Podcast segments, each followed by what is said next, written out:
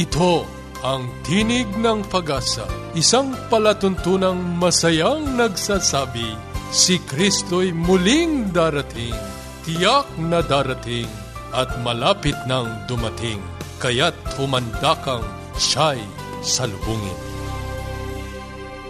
Kayo'y sumusubaybay sa Tinig ng Pag-asa, ang programang hatid sa inyo ng Adventist World Radio.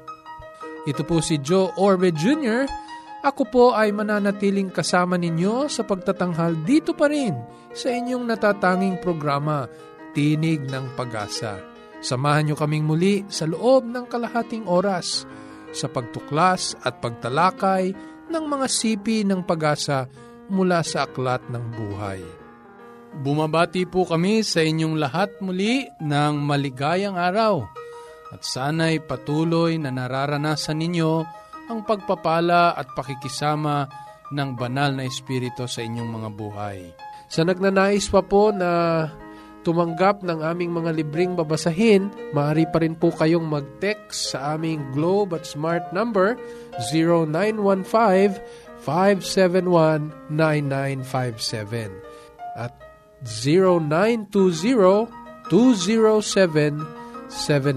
0920-207-7861. Sa ating pong talakayang pangkalusugan, kasama po natin diyan si Sister Joy Orbe. Sa ating pong pag-aaral ng Biblia, pag-uusapan natin ang kalusugan at pagkain sa liwanag ng mga simulain mula sa kasulatan. Tayo po ay dadako na sa ating talakayang pangkalusugan. Sister Joy?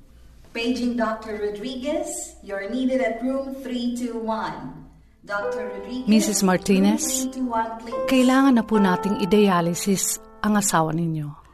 New outlook and a healthy lifestyle makes a big difference. Adventists care. Atin naman pong talakahin ay tungkol sa food supplements. Meron pong ilang mga nagtatanong na ang food supplements po ba ay okay?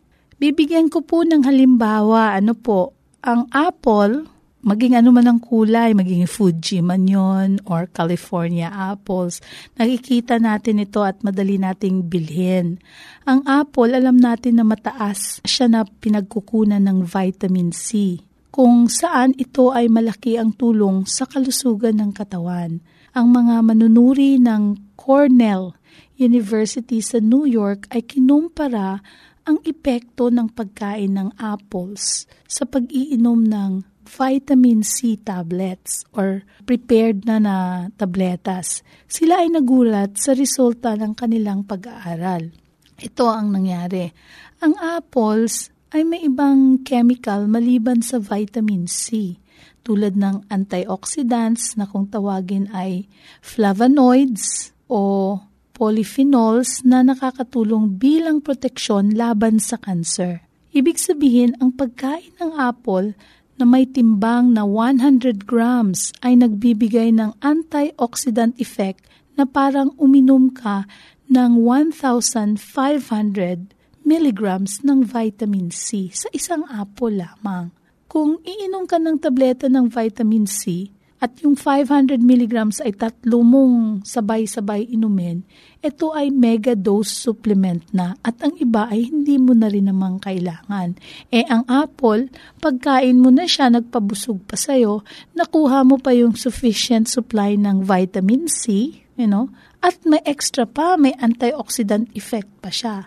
Kaya kayo po ang mamimili. Alin ba ang gagawin ko at gagamitin ko? Yung natural na pagkain o prutas na makukuha ko din naman dahil yung vitamins ay kukunti lang rin ang kailangan ng ating katawan. O kailangan pa bang gumastos na kumain na ako ng apple, iinom pa ako ng tabletang nakuha ko rin dun sa aking kinain na pinili natin na sariwa at may sustansya. Ayon sa kay Professor Chong Yong Lee, nung university na yon, ang ibang chemical sa apple ay anti-allergenic. So, tinutulungan ng katawan ano, na hindi siya mag-react kaagad sa mga allergies na maaring nasa environment o maaring sa ating kinain. Pangalawa, ang ibang chemical na nasa apple na discover niya na may anti-carcinogenic. Yun yung sinasabi kong tumutulong sa pag-prevent ng occurrence ng cancer. At pangatlo, meron din siyang anti-inflammatory effect. So, hindi dali-dali mamamaga dahil nga against din siya sa allergies. So, more likely yung mga pamamaga, kahit yung pangangate, mga kagat-kagat na nagre-react kaagad ang katawan, tumutulong yung kumakain ng apple ay most of the time na-discover nila dun sa kanilang pagsusuri na hindi siya nagkakos ng much inflammation. Okay. At ang pang-apat, may antiviral effect pa ang pagkakain ng apple. Nako, ang ganda, no? Meron ka ng anti-allergic, meron ka ng anti-inflammatory, meron ka ng anti-cancer, meron ka pang antiviral. So parang kumpleto na, hindi na kailangan antibiotics, hindi na kailangan yung anti-inflammatory, anti-allergenic na mga tinitake natin dahil sa allergies natin. Kaya pala totoo, no? yung kasabihan na an apple a day drives the doctor away dahil dito sa kanilang nadiscobre. Sa Cochrane naman, sa kanilang pagsusuri, nakita nila na ang pag-iinom o double dose ng vitamin C supplements ay hindi sapat para maiwasan yung isang tao na hindi siya magkaroon ng sipon. Kasi ang sabi natin, ako, mahina ang aking immune system ngayon. I-double dose ko kaya yung ano, yung vitamin C. Hindi pala 'yon sapat. Ang pagsusuri naman ng US Women's Health Study, napansin nila na ang pag-iinom ng vitamin C supplements ay meron ngang connection doon sa pagtaas ng risk ng pagkapal ng arteries, yung dinadaluyan ng dugo. Hindi lamang pagkapal nito, kundi tumitigas din siya. At minsan, lalo na sa mga pasyenteng may diabetes, dito nila na-notice na ang sobrang taking or minsan mega doses na tinitake ng vitamin C ay nagkakaroon din ng hindi magandang reaksyon. Mas mabuti pa, sabi nila, ay kumain na lang ng fresh fruits and vegetables na merong amount ng vitamin C na kapag kinain ito ay sufficient na sa pangangailangan ng katawan pinakamaigi pa rin ang natural na pagkain. At yung vitamina na dala nito ay sapat na sa pangangailangan talaga ng katawan. Kaya ang natural talaga ng pagkain, walang katapat. Nako, may mga dahilan na may pangangailangan ng supplements din. Ano po? Hindi ko naman sinasabing lahat tayo pwede ng natural na lamang. Pero may mga kaso talaga na ang food supplements ay important. Una, yung may mga problema sa pagkain. May mga bata na hindi kumakain, alam mo yun, namimili lang, o kaya hindi regular ang kanilang diet at saka appetite, ay kailangan ito ng food supplement para hindi sila magiging malnourished. Pangalawa, yung mga walang gana. Paano ka naman? Andyan yung fruits, nandyan yung vegetables, ang sarap ng pagkaluto, pero wala talaga siyang kagana-gana. So, Since ayaw niyang kumuha ng pagkain, dapat siyang bigyan ng supplements or food supplements in form of tablets or syrups. Meron din yung may mga problema sa ipin. Na, halimbawa, lola o matanda na na wala ng ipin so hindi na siya makaka-digest ng pagkain. So, mahalaga dahil konti lang ang matitake niya na pagkain, eto bigyan natin ng food supplements. Doon din sa mga pasyente na mahirap na maglunok, syempre hindi na tayo makadrive ng, o sige kumain ka ng an apple a day. Hindi na pwede yon. So, pwedeng bigyan na natin siya ng supplements in syrup form kung mahirap siya maglunok ng tableta. Mga may problema sa digestion, no? So, through IV na lang, yun. Minsan, ini-inject dun yung vitamins niya dahil hindi na siya makakapkain. O yung mga di nakakalabas ng bahay, meron kasi mga cases na uh, ladies in black robe kasi yung skin nila is so sensitive na hindi sila pwedeng ma, ano ng sikat ng araw. So, sa mga ganto, kailangan nila ng vitamin D. Eh, dahil hindi nila makuha directly from the sun, they should get it from food supplements na available para makatulong sa kanila.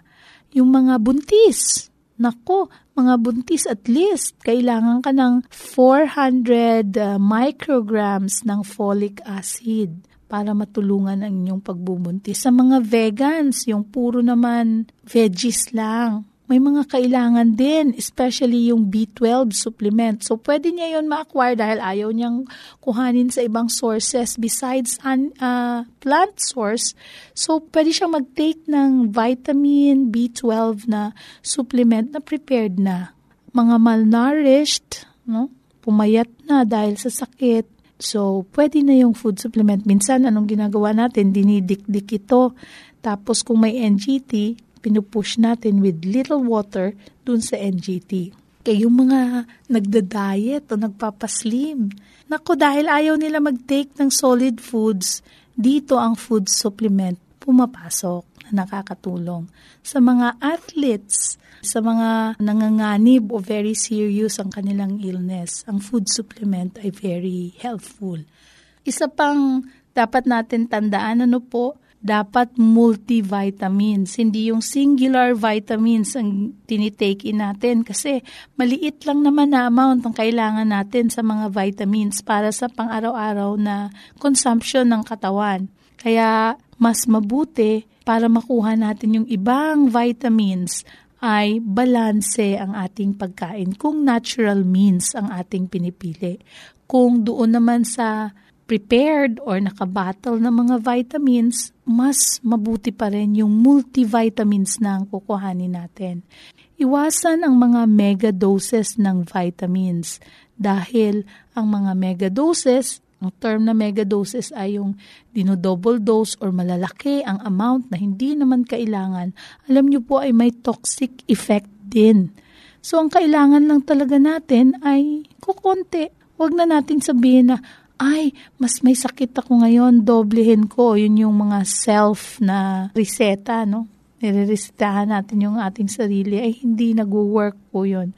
Sa mga vitamins na fat soluble, pag dumami ay umaabot siya sa isang toxic level na maaring mag-cause ng liver damage. Yan. Sa atay naman, ang aatakihin nito kapag take-in tayo ng take-in, eh, fat soluble ang kailangan may taba bago ito maabsorb ng katawan, eh madami ang ating tinitake in, nagiging toxic siya or nagiging toxin siya doon sa ating atay. Kahit yung water soluble, yun yung madali lang nawawala, naiihi natin, napapawis natin, yun yung pinaka-weak na vitamin. Tinatawag nating vitamin C, di ba? Pagka sobra, like for example, nag-take in ka ng 2,000 milligrams sa isang araw dahil sabi mo parang sinisipon-sipon ka. Actually, magkukos siya ng diarrhea. E pag may diarrhea at hindi rin naman nakokontrol, manghihina ang katawan mo, madidehydrate ka na ako. Mas malaking problema kesa natulong ng vitamins na hindi talaga natin na pag-aralan at napag-isipan yung paggamit ng tama. Ang tanong ng pangangailangan ang mahalagang sagutin. Kailangan ko ba ito? Gaano ba kalaki ang pangangailangan ng katawan ko? Yun ang tinitingnan ng mga doktor natin. Kaya sinusolve nila ito at binibigyan tayo ng sapat na amount.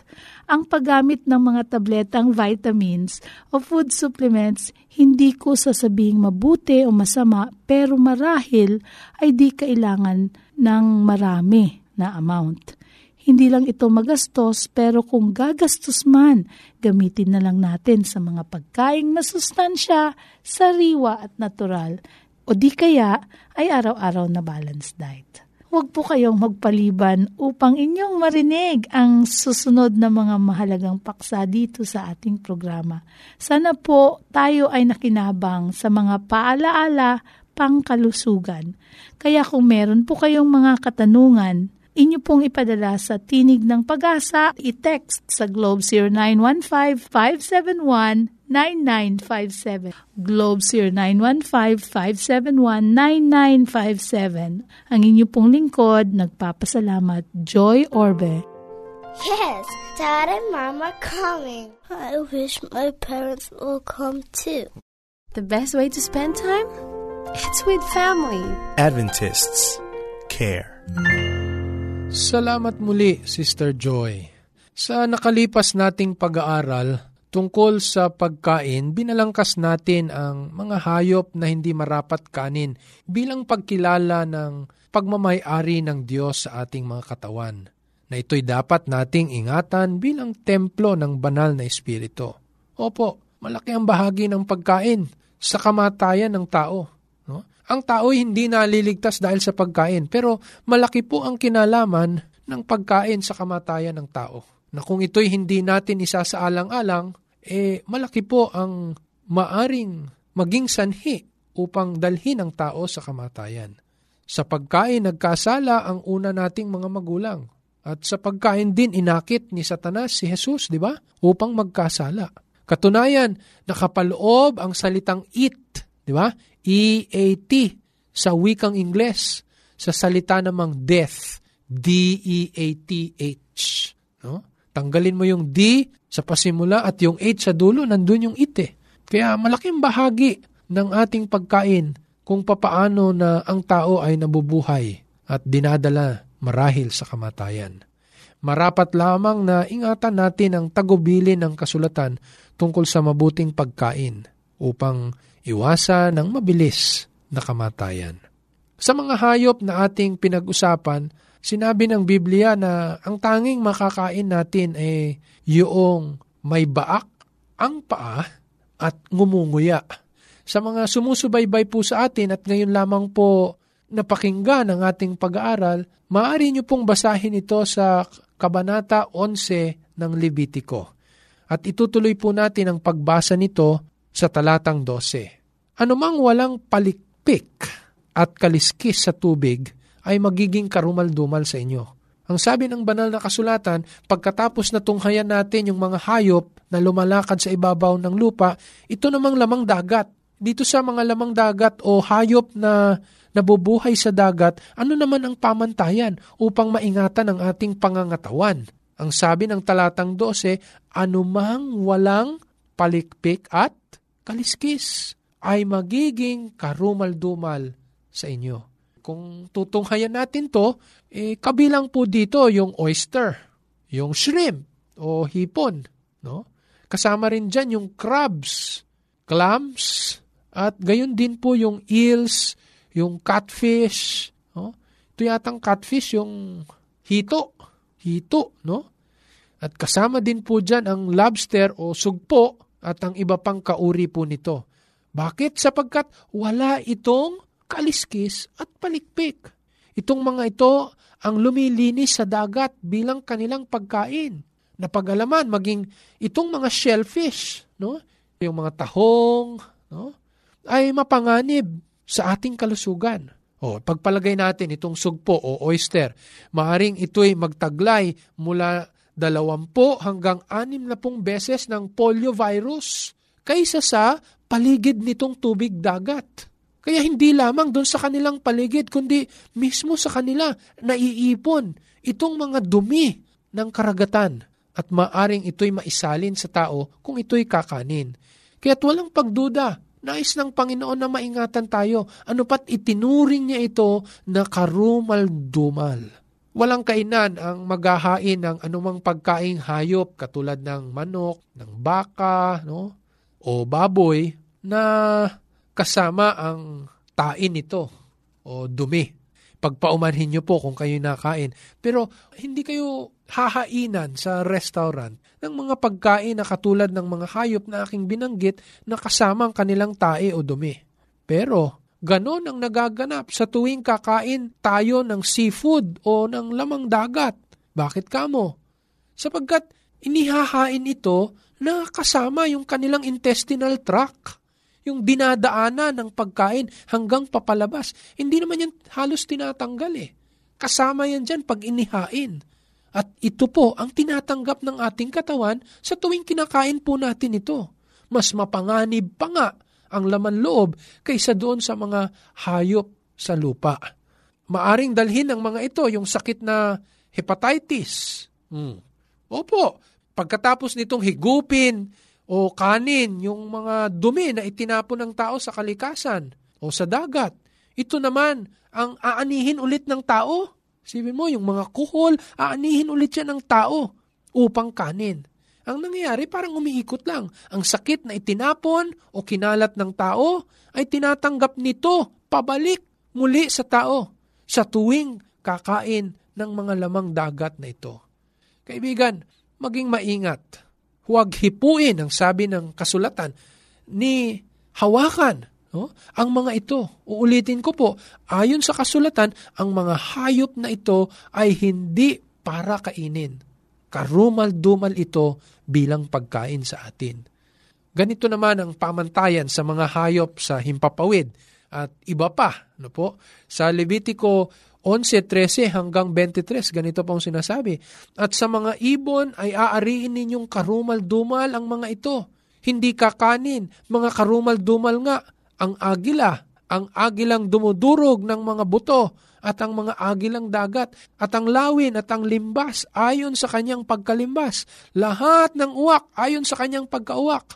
At ang avestrus, at ang chotacabras, at ang gaviota, at ang gavilan, ayon sa kanyang pagkagavilan, at ang maliit na kuwago, at ang mga sumormuho, at ang malaking kuwago, at ang mga kuwagong tila may sungay, at ang pelikano, at ang buitre, at ang sigwena, ang tagak ayon sa kanyang pagkatagak, at ang mga abubilya, at ang kabag-kabag, lahat ng may pakpak na umuusad, na lumalakat na may apat na paa ay marumi nga sa inyo. Gayunman, ang mga ito inyong makakain sa lahat ng mga may pakpak na umuusad, na may apat na paa, ang mga may dalawang paang mahaba, bukod sa kanilang mga paa, upang kanilang ipanglukso sa lupa. Sa kanila'y makakain ninyo ang mga ito. Ang balang, no? yung balang, pwede palang kanin yan, ayon sa kanyang pagkabalang. At ang lukton, ayon sa kanyang pagkalukton at ang kuliglig, lupa, ayon sa kanyang pagkakuliglig. At ang tipaklong, ayon sa kanyang pagkatipaklong. Datapwat, lahat na may pakpak na umuusad na mayroong apat na paa ay kasuklam-suklam nga sa inyo. Hindi mahirap unawain. Kahit balik-balikan natin ang mga talatang ito, iisa lamang ang diwa, ibig ng Diyos na tayo'y manatiling malusog at malayo sa mga sakit na idinudulot ng pagkain ng karumal-dumal. No? Kaya pagka iniisip natin kanin yung palaka, pag iniisip natin kanin yung daga, pusa, na hindi tinuturing ng Panginoon na malinis para sa atin, eh nagkakamali po tayo. Ito po'y nagdudulot sa atin ng maraming mga sakit at hindi po natin naluluwalhati ang ating Panginoong Diyos. Sa 1 Corinto 10.31 sabi ni Pablo, kaya kung kayo'y magsisikain man o nagsisiinom man o anuman ang inyong ginagawa, gawin ninyo ang lahat sa ikaluluwalhati ng Diyos. Wala pong iniwan ng mga prinsipyong ito sa nakasisirang paggamit ng alkohol, no? sa nakalalasing na alak, ganun din ang nicotine sa paninigarilyo, caffeine sa mga kape at iba pang mga soft drinks. Lahat ng ito kasama na ang tsaa ay nakakasira sa ating pangangatawan. Nais ng Diyos na malubos ang ating buhay para sa pakinabang ng gawain at paglilingkod sa Kanya.